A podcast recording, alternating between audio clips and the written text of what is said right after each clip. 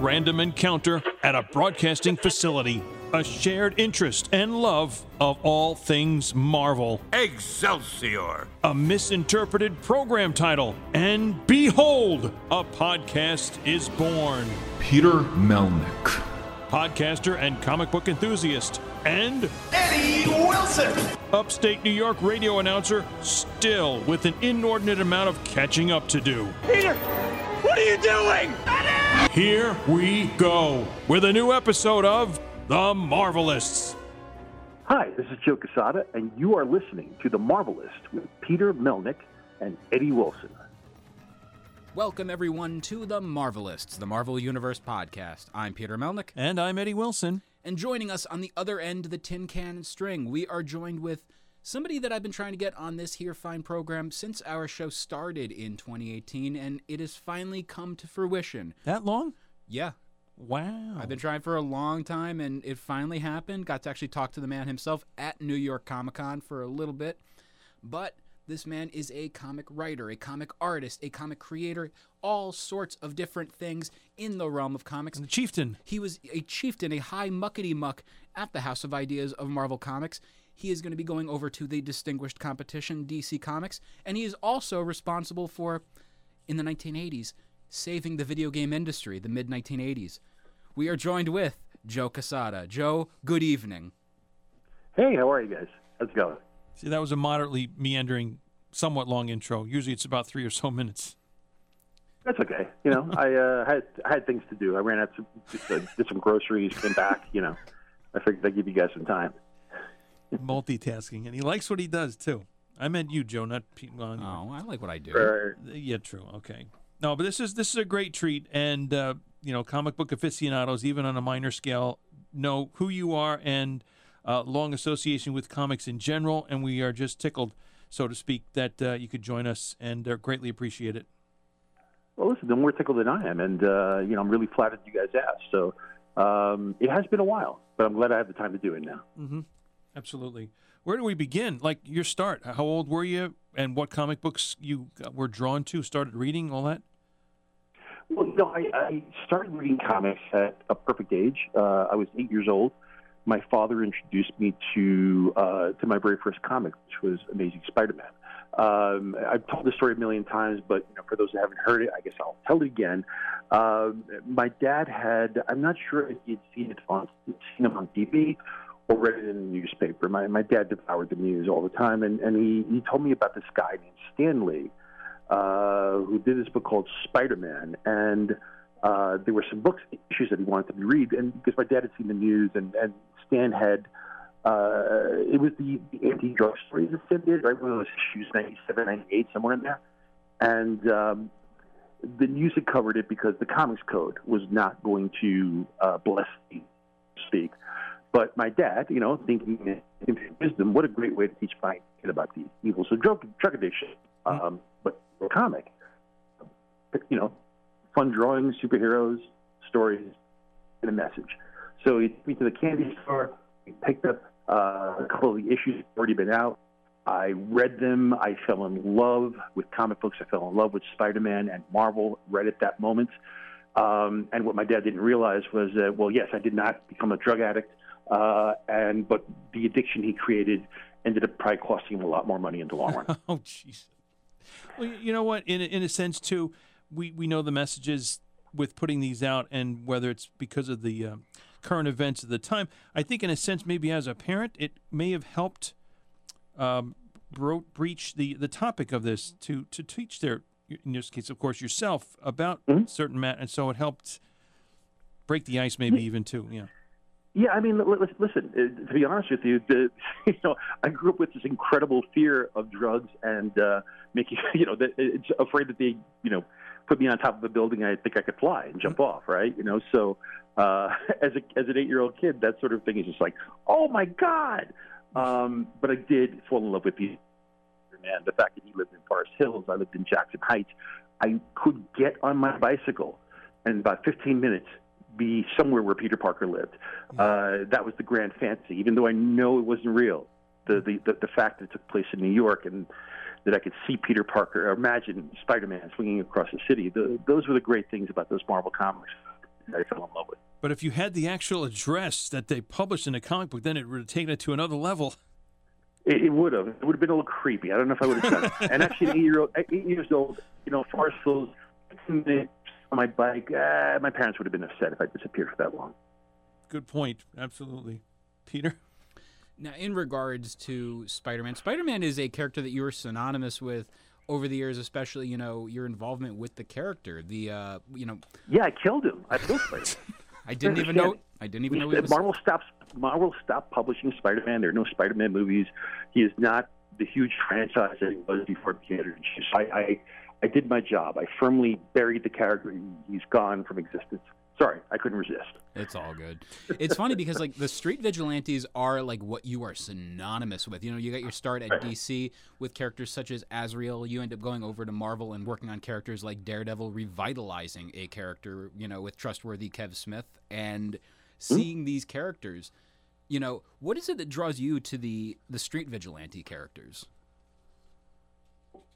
The pro was attracted to uh, the characters that are closer to human, and and think that's why I relate to Spider-Man. I relate to uh, Matt Murdock and Daredevil and Batman. You know, I I relate more to them than I do to, let's say, Superman and or, or Thor, for example, right? That that that have these abilities that go way beyond.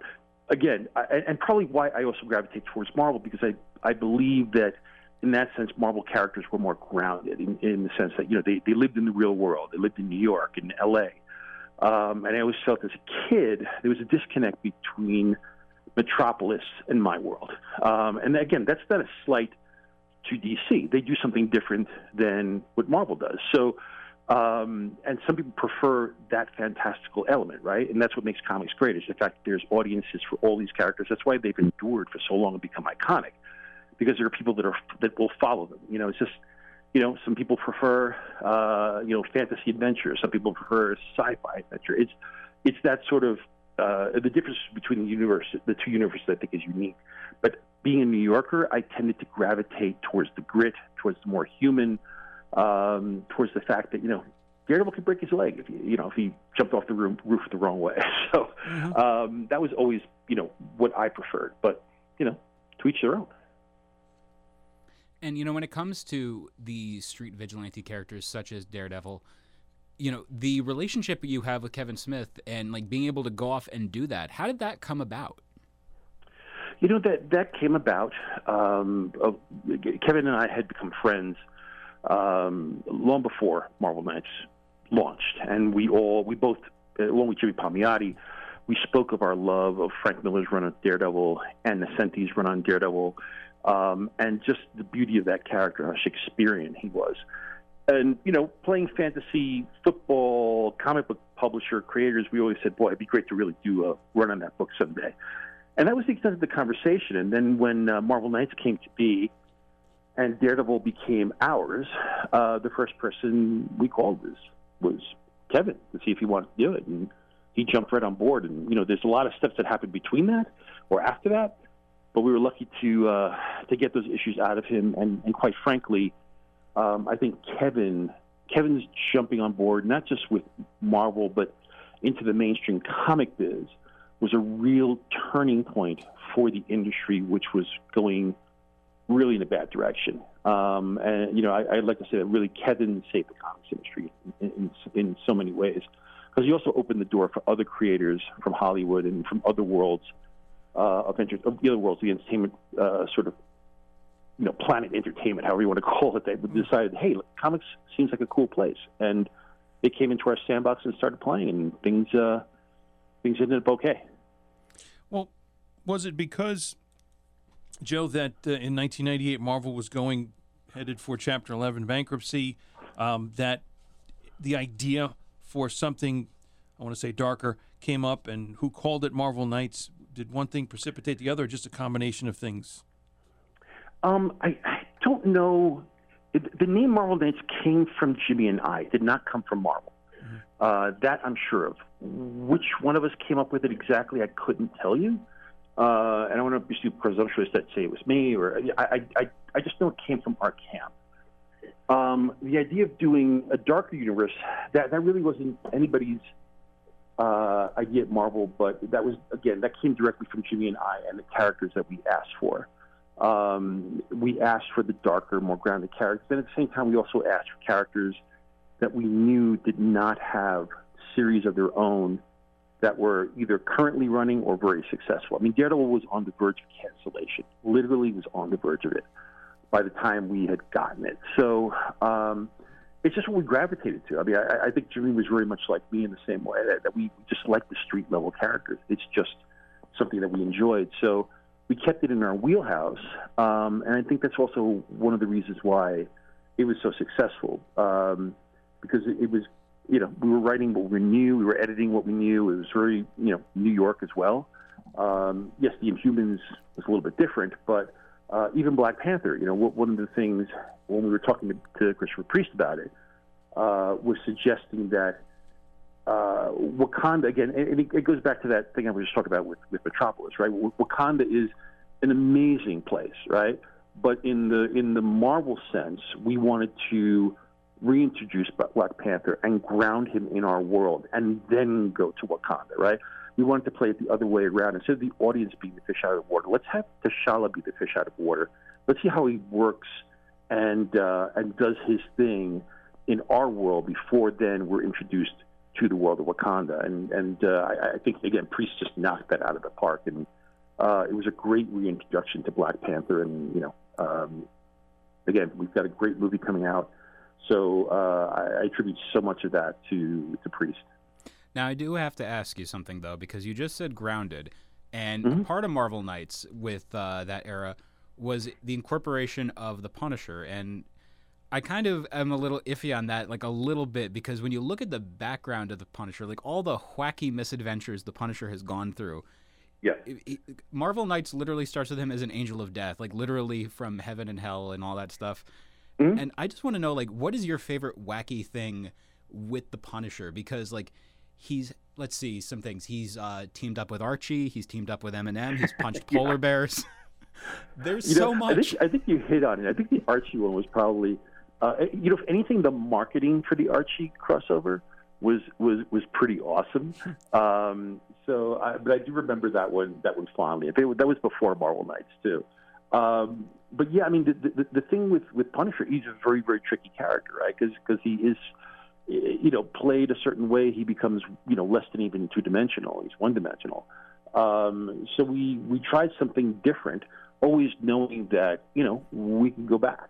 Um, and, you know, as much as people want to criticize that run or not criticize that run, it still did pretty well. And Bernie Wrightson knocked it out of the park. So, uh, you know, we're, we're proud of all those books. And, and, and, and, and uh, I think uh, I, I, you know it just it just started opening people's eyes and and uh, brought some renewed interest for at least those books at the time. With the Punisher, a character who's also punished in space, by the way, I want to point that one out. Yes, um, well, written by one of my favorite people, Frank Tieri, Punisher in space. We joke about that all the time.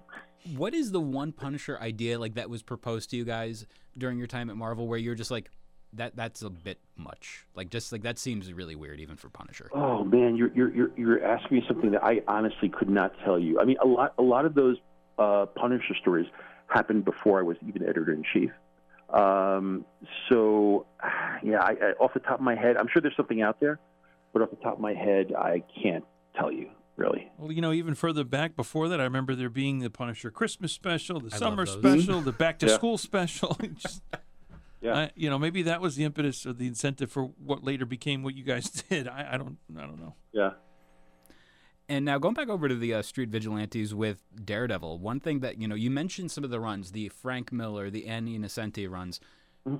Daredevil is a character that has like the strongest track record with talent, where every single run is just as good as the other, if not better. You know, you, like again, mm-hmm. you just mentioned you have you know also the run with yourself and Kevin Smith. You have the Ed Brubaker run. You have mm-hmm. uh, current you know uh, Marvel uh, and you're you're also DC co uh, coworker Chip Zdarsky. Uh, Chip Zdarsky. You ever see that? I'm going to really date myself, but there's, a, there's an old Abbott and Costello routine, Susquehanna Hat Company. That's oh. how I feel every time somebody mentions. That is that is funny. I, I can hear that. Yeah. Yeah. Um, no, you're also forgetting Brian Bendis. You're Yes. forgetting David Mack. I mean, it, you're, you're right. Yeah, it, it's it's a character that has attracted uh, top line talent, and and and I, especially in the right in the world of writing, because um, again, the character is so Shakespearean. There's so many ways of playing Matt Murdock, and, and so many stories you could tell, and you know, it, it's just it's just the incongruity of of, of, of you know uh, a man of faith who dresses up as the devil uh, and a lawyer who practices vigilante justice at night. Um, and then add to that the fact that he is sightless, but yet, uh, I mean, and also this this depends right on who's on who's writing the character. Some people write him with uh, that sort of radar sense, and some people write him more uh, along the lines of just just you know uh, combining all his existing senses to create sort of images in his head, which is which is kind of my preference. Um, but it all works. It all works, and it, it, because there, there's so much grist in the actual structure of the character, even before you start writing a story, that he just lends himself to to great drama. I think, and uh, that's what attracted me to the character. Uh, and I think it's it's probably the same if you if you ask other people who worked on him as well. This show is brought to you by our Patreon. Go to patreon.com slash the Marvelists. And on the $3 tier, you'll get access to episodes early and ad-free. The $5 tier gets you our two bonus shows. One, Fantastic Voyage, where we dissect and just talk about the 102 issues one by one, although if it's a storyline, more than one at a time, of Stan Lee and Jack Kirby's amazing, incredible, spectacular, invincible, and fantastic run of the Fantastic Four, the world's greatest comic magazine. And two, you haven't read that? A show dedicated to the comic books that I haven't read yet. Some Marvel, some DC, all fun. And on the $8 tier, pick a topic of your choosing, not a topping of your choice. Or perhaps you can be a guest on The Marvelists. Above all else, we thank you for your continued support.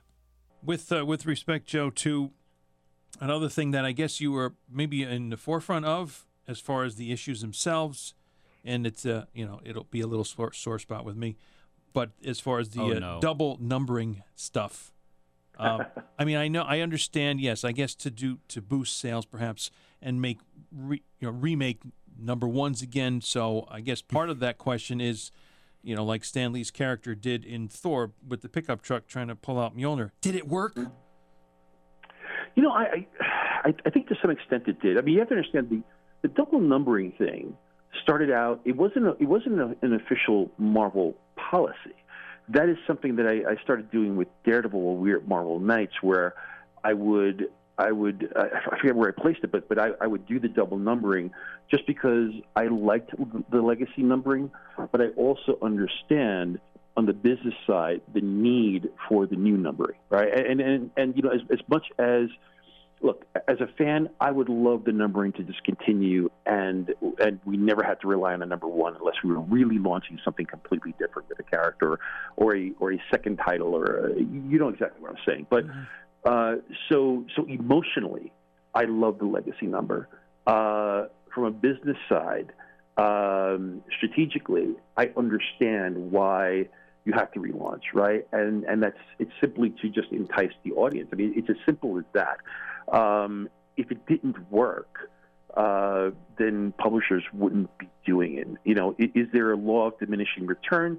Perhaps on some books, perhaps on other books, no. Um, it, it's hard to say, but the industry has always existed this way. It, it's it's not anything new.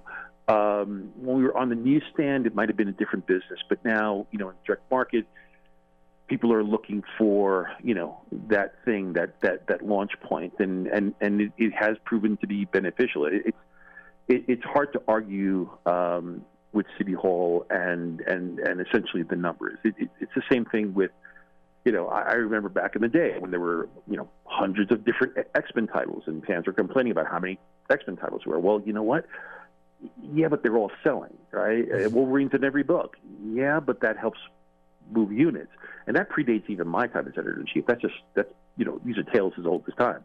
Um, it, it's you know uh, these are just strategic and business issues that get made up and down the line to keep books alive, to keep books healthy, to keep sales healthy, because there is a natural attrition that happens no matter no matter who you are. Very, very rarely, it does happen, but it's a very rare occasion that a book launches high with a number one, or even just launches with a number one, which is generally going to be higher than any of the other issues, and number two starts to sell, and and suddenly you see numbers start going up.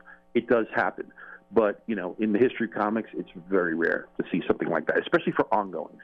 Uh, Sure. Very rare, and that's that's why you see a lot of this. It, it's just it's just strategy, business, and and and it's you know uh, numbers. People looking at numbers and saying, "Oh, okay, well, you can't argue with the numbers." When I got uh, back into comics in 2011, it was the new 52. So, you know, seeing a new number one Batman book was enticing to me. And I was like, okay, I want to get in.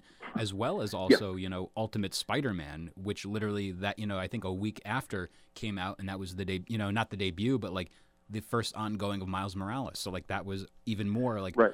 that you guys, you guys in DC both got your hooks into me. And, you know what I mean? Like, it continued. And, you know, I'm right Yeah, and, and that's and that's the thing we forget, right? As as you know, my starting point for comics is is different than than both of yours. I don't know if both of you came in at the same time, but everyone has their time when they came in, and and you know, and and usually a number one or a crossover, uh, a character changeover, a character introduction like Miles Morales, something.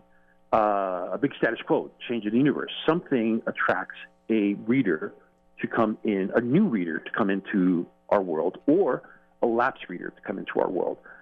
And and, and you know, so then those of us who have been reading longer than you know, the new readers go, you know, ah, we, you know, we forget that we were once new readers ourselves. And you know, that's the ongoing case with Spider-Man, right? It's a, you know, and, and, and Stan Lee's mantra, one of his mantras, which is, you know, every comic is somebody's first. So, you know, that's another thing we have to keep in mind as we produce these books, especially when you're working with long running IP, is that you have a fan base that's been around for a very, very long time, but you want to extend that fan base and make sure that the next generation is coming in and you're tracking even more so that you can build on that business model, right? And and so so it's it's a it's a balancing act because you're you're going to anger someone. So you're going to anger somebody some, somewhere down the road, or you're going to alienate someone somewhere down the road.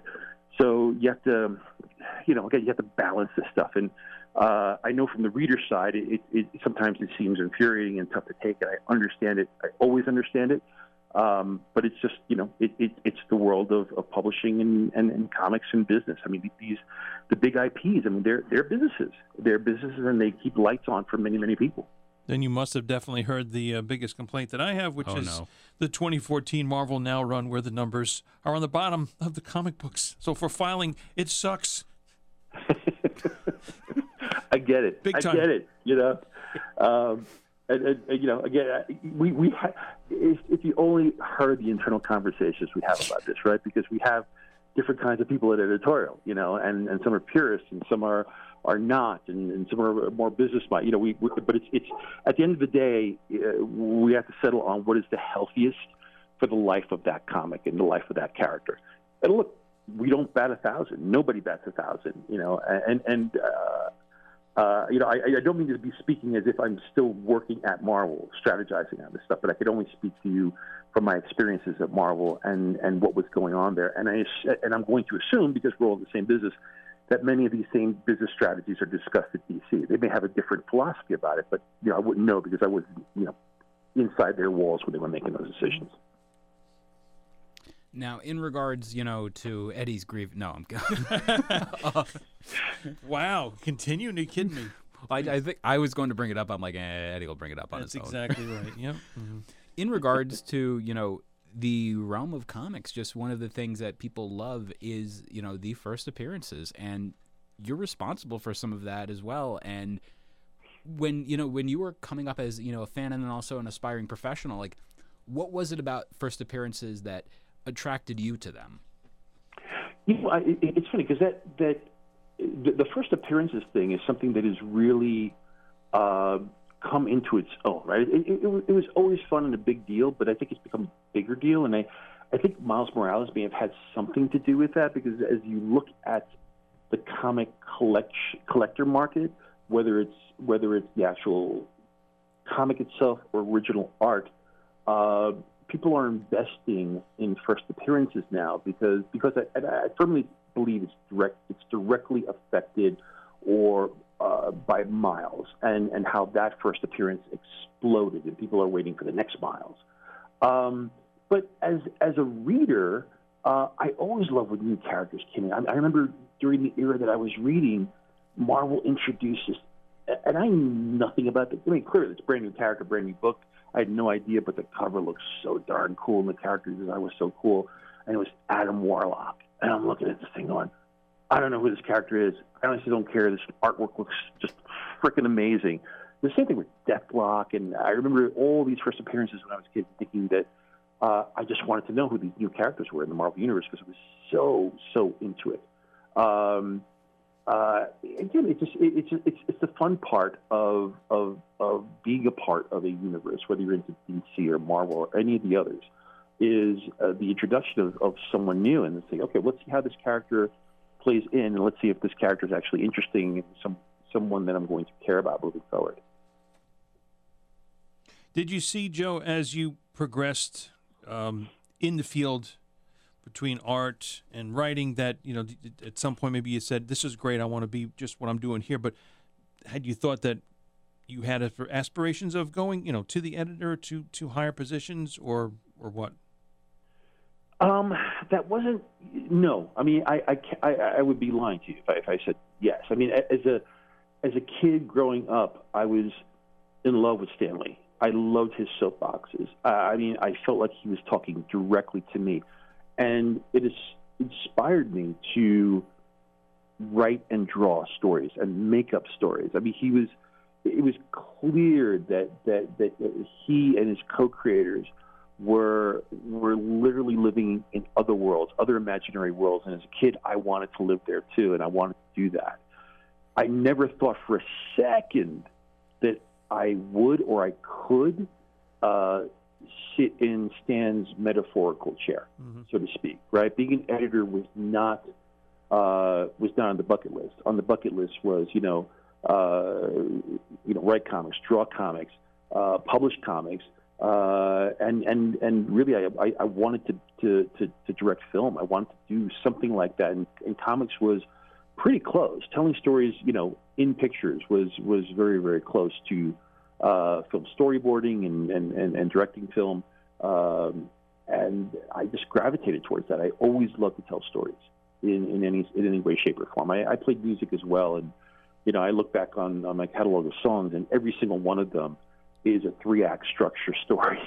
Mm-hmm. Uh, and uh, I didn't realize it back in, the, in that time period that I was really doing that habitually. Um, but it just seems to be something that was in my DNA all the time. Well, that would only make sense to have a three part, like you said. I'm and I'm thinking right away a beginning, a middle, and an end, not like a Meatloaf mm-hmm. song, Jim Steinman, and it's an operatic piece or something, you know. Right.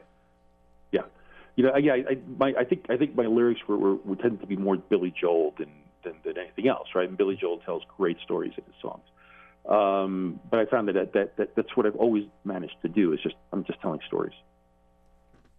Now, in regards to telling stories, you're going to be doing some stuff very soon at the distinguished competition, DC Comics. And obviously, you're not privy to talk about much, but what can you talk about?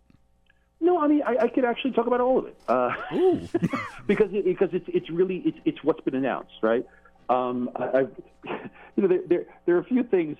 Uh, gee, imagine the press or social media getting it wrong. I don't know how this happens, but uh, but number one, um, I, I am doing covers for DC, right? They they asked and uh, they asked if I'd like to do some Batman, and, and I felt like that was a, a really unfinished business on, on, on my you know my side of the equation. I've always I never got that uh, opportunity to draw a lot of Batman outside of sort of Azrael.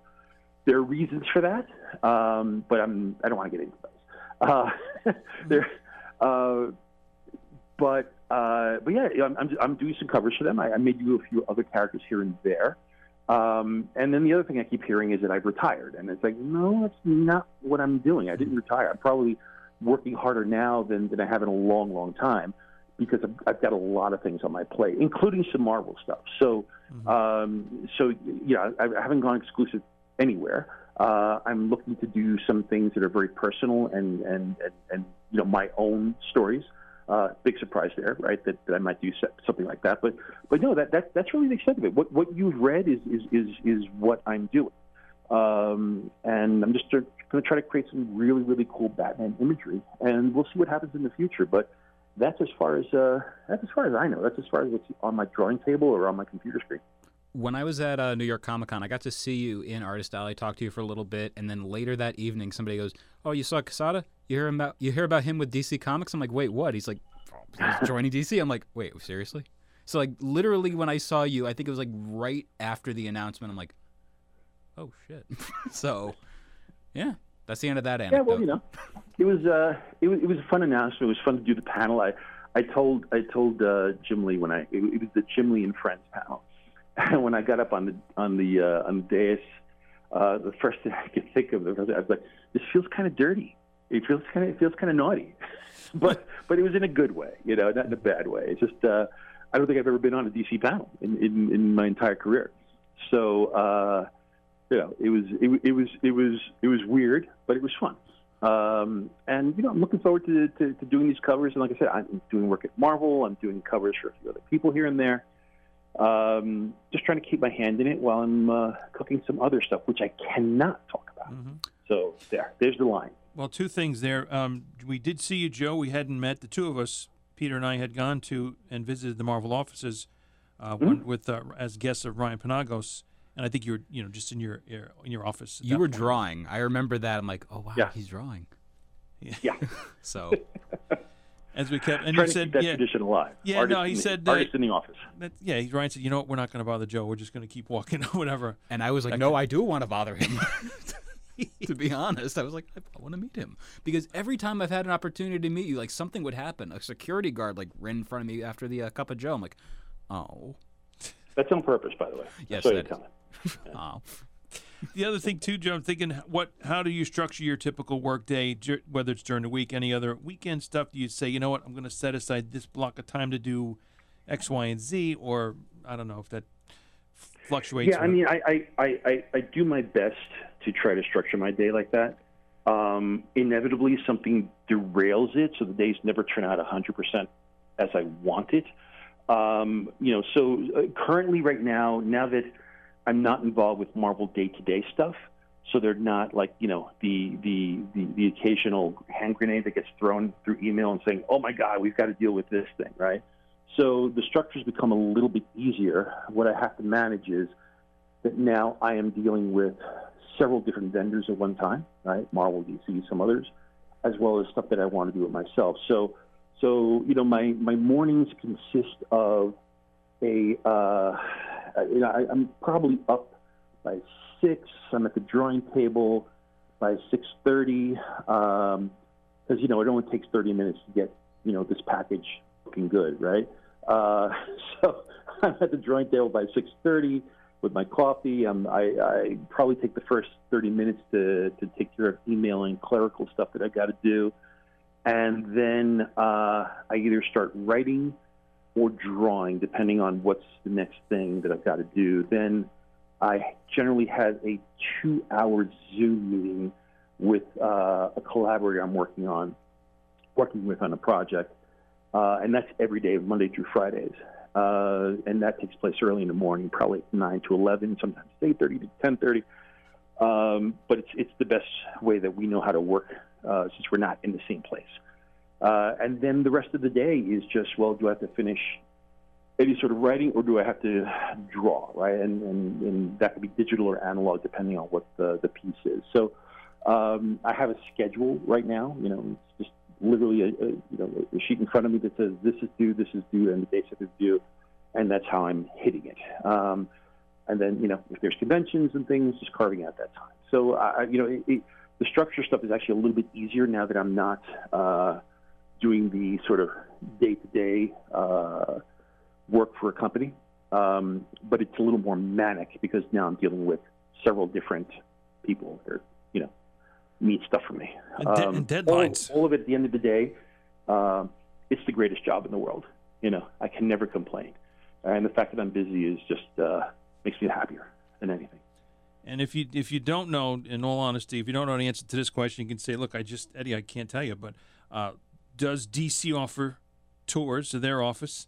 And if so, do they issue lanyards that you can actually keep? Oh, jeez. I I don't know. I haven't been to the DC offices since they moved. I, I, I have no idea.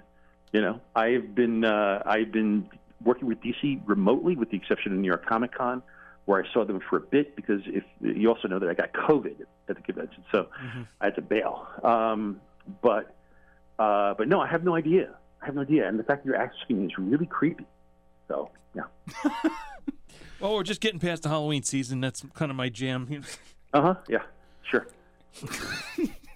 Well, what I what I was going to ask is with the cup of joes and the you know the drink and draws i love seeing those things and you mentioned earlier about the whole you know you were doing a dc panel and you felt kind of naughty doing it but it's funny like you're like the middle of everything where you can get everybody to show up no matter what. You did something with Dan DiDio. You did one with, you know, hey, Bud, Todd McFarlane. And it's like, it's insane how you were able to pull those things off.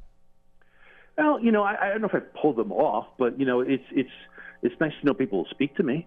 Uh, I'm sure. By the way, the people that won't speak to me, you haven't seen me do anything, any sort of shows with, right? So it's it's hard it's hard to really you know gauge in that sense. But uh, no, I mean, listen, those, those things are, are fun to do. We're all in the same industry, and we're you know even when we're competing against each other, you know, most of us when we see each other at, at conventions, at you know, at uh, post conventions ga- gathering, uh, it's always it's always relatively friendly. So uh, that's not hard to do. Um, and I love doing panels, and I love doing interviews and things like that. So uh, you know, and I'll probably do more down the road in the future. Right now, I'm currently trying to stay off of social as much as possible because I want to get as much work done as possible. Mhm. Well, in regards to Cup of Joes, will we be seeing any more of those? And as a matter of fact, will we be like maybe getting like a bigger cup of them? Like, you know, maybe like a thermos. You know, I, again, I, I, I hope so. Um, I don't know if I'll call them Cup of Joe. I think Cup of Joe uh, is synonymous in the Marvel sense. I think I might, you know, rebrand it something new down the road, whether that takes place, you know, as as a convention panel or whether it takes place uh, as something online. But uh, my gut right now, I haven't made a decision yet. My gut right now tells me that Cup of Joe should uh, be retired as as we move on, um, you know, uh, to other things, so to speak. Joe Q and A. There you go. You know, That is pretty good. Don't uh, listen. All right, I Uh, stumped nah, him? I'm. I'm not gonna tip my hat. I'm not gonna tip my hand. No, no, no. I'm not. I'm not. Just, just. I'm gonna leave what you said right there. That's I'm fine. leave it right there. That's Yeah. absolutely fine. Absolutely. Yeah. Are there any things, Joe, that if uh, given your, you know, if you had free reign or whatever, it's characters or whatever that you'd like to uh, work on, if it's in the realm of possibility? Um, you know, maybe. Uh, I, I- hate saying stuff like that out loud because inevitably then somebody calls me up and says, "Hey, we heard you want to draw X, Y, and Z," and then I'm going to be like, "Yeah, but I can't do it." So, so right now, um, my, my my cup runneth runneth over. Uh, I just got an email today from from from someone asking if I'd like to draw a character that I absolutely love, and I'm looking at my schedule, and I absolutely can't. So uh, it's going to hurt that I can't do it, but I don't, you know, I just don't want to overcommit, especially when, you know, knowing that there's some stuff that's my own that I want to do. Uh, you know, uh, there comes a point where I, where I'm where I need to stop doing stuff that, uh, as a fan, I love, and it, but it belongs to other people, and start thinking about, you know, okay, time to shut that spigot off and start the other one, which is the stuff Hmm. that's mine. So, um, and and you know, I'm getting very close to that point. But Joe, it's Ambush Bug. No, Stepped away from that one.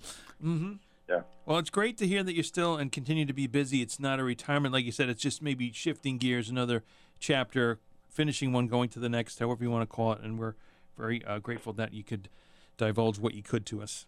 Well, thank you. I mean, I, I see I see it more along the lines of just going back to where I came from. Um, you know, I, I've been uh, uh, described it to a to a friend, and I've said it in a couple of places where uh, I've been I've been married creatively for a very very very long time to Marvel. um, and I loved my time there, and I loved the people there, and I, and I, it was it was a time of my life. Um, and but now I want to play a little creative Tinder, uh, mm-hmm. and so that's kind of where I am. I just I'm just I'm just having a blast working with other people, uh, and uh, and then working my way to the stuff that you know has been percolating you know for for a long time uh, in my head that uh, that I want to sort of unleash on the world and sink or swim. It'll be fun to do. But you never ever once thought in your character, title, whatever, that you were the equivalent, some way, of J. Jonah Jameson, right? Uh, no, no. Why, why would I think that? I always thought that was Stan. Wasn't J. Jonah Jameson Stan's sort of uh, uh, analog in a way? Mm-hmm. Now, in yeah, regard, now in regards to you know, you you mentioned just the whole moving to DC kind of thing. What I love about that is it's still whenever a creator moves from one company to the other, it's a big deal. You know, when uh, John Romita Jr. went over to DC, mm. explosions, Bendis explosions, you explosions. It's cool to see that, and I love that. You know, it's almost like I don't like tribalism with the comic industry, but at the same mm time, it's so cool to see like so many people get you know passionate or upset or this or that about something, and yeah. it's it's like sports teams in a way too. You know.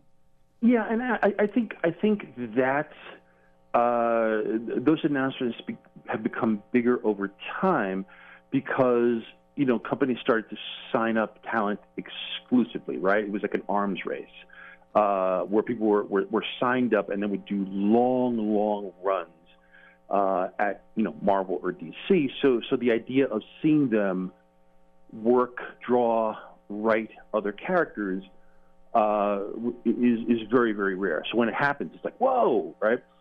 Um, which I think is cool. I mean, I, again, I remember back in the day, there, you know, most, you know, when I was reading comics, and most creators were bouncing back and forth, uh, with the exception of like, you know, when, when Kirby was a Marvel guy, but it was an explosion when he went to DC because he was unthinkable, unthinkable.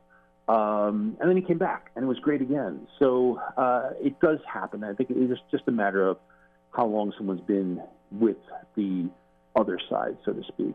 Um, but it's fun, you know. I, again, I, I it, it, the, the, the, funny thing about it is that uh, Marie Javins was a Marvel person, right? Uh, Jim Lee, of course, Marvel person, and Ben Abernathy was an editor that started at Marvel right when I was editor in chief. So, so he's the Batman editor. So he's the one who reached out to me about, you know, eventually about uh, coordinating these covers. So it's it's. Uh, I'm still working with people that I know and I've known for a very, very long time. Uh, we're, we're, again, we're all part of the comic book family. Uh, we're just working for uh, with different flags flying over us. So, cool. and and you get to keep working with Chip Zdarsky. Uh, Chip Zdarsky. Seriously. All right, we're gonna wrap this episode. There's history. There's history there, uh, you know, and and we are we are both under gag orders. We are never to discuss it. It's a legal thing. So mm-hmm. The best I could do is say Chip Zdarsky. And very well said too. Yeah. And he'll love that we're closing this, naming him, you know, several times. Mm-hmm. I mean, personally, I think you should at least, you know, do a little bit of a guest speaking on one of his uh, chip classes. I think that'd be fantastic, you know. Uh, no, no, there's a restraining order. A hundred yards. yeah, yeah. I won't tell you who, on who, but there is. I have a good impression of it. anyway, Joe, thank you so much for your time today. Thanks, guys. Appreciate it. It was fun. And before we go, how can people get a hold? I know you said you're on a little bit of a sabbatical from it, but how can people get a hold of you on social yeah. media when you're well, on there? I, well, I'll be honest. I, I, I, you know, I, I don't try to go crazy on social media, right? I, I, I think it's it's time suck, and and I think uh, you know, I, I, I love to talk to creators about this because my, my feeling is always that it, it, it very rarely affects, you know, your sales, or I don't see creators actually using it in a way that affects sales. So, but you can find me, uh, Joe Quesada on Twitter, Joe Quesada on Facebook, Joe Quesada on Instagram. Uh, I think I'm on Tumblr too. So, uh, pretty easy to find. Um, so, you know, just chat me up there. I'm always there. Well, I'm, I, I, I'll be honest with you. I don't post all the time but I do check my social in the morning and before I go to bed. So there you have it. I do look at it every day. I did see you on Facebook the other day resharing that uh, screenshot from Google where your uh, last name was spelled as Quesadilla. Oh, was that great? that was awesome. That that's actually that's actually on the DC uh, uh, uh, DC wiki page um, where they where they uh, spelled my name Quesadilla. And uh, I was gonna I was gonna reach out to Ben and have him correct it. I haven't yet. I just think let it lay. It's really fun. It's an alternate thing like the? Peter Porker, or maybe uh, it could be a Captain Carrot thing and his amazing zoo crew. I don't. I don't know, maybe, maybe. I, I don't know. I don't know. Uh, but but I I I I, uh, I have a feeling it was probably uh, spell check gone wrong Yeah. or autocorrect gone wrong, and they just didn't reread it. So uh, I haven't checked to see if it's been fixed. But I just I just posted it on you know I think I shared it on Facebook and said this is the greatest thing ever. So It is a delicious Um, mistake. what was that? It is a very delicious mistake. It's it, unbelievably delicious. Yes. Which know. which which is uh, your which is your preferred quesadilla, by the way? uh, chicken? Good good man. There you go. Thank you so much, Joe, for all your work all these years, and uh, congrats and good luck with what's ahead with DC. Thanks, guys. Thanks. Appreciate it. For the Marvelists, I'm Peter Melnick. And I'm Joe Quesada. And I'm Eddie Wilson. Excelsior.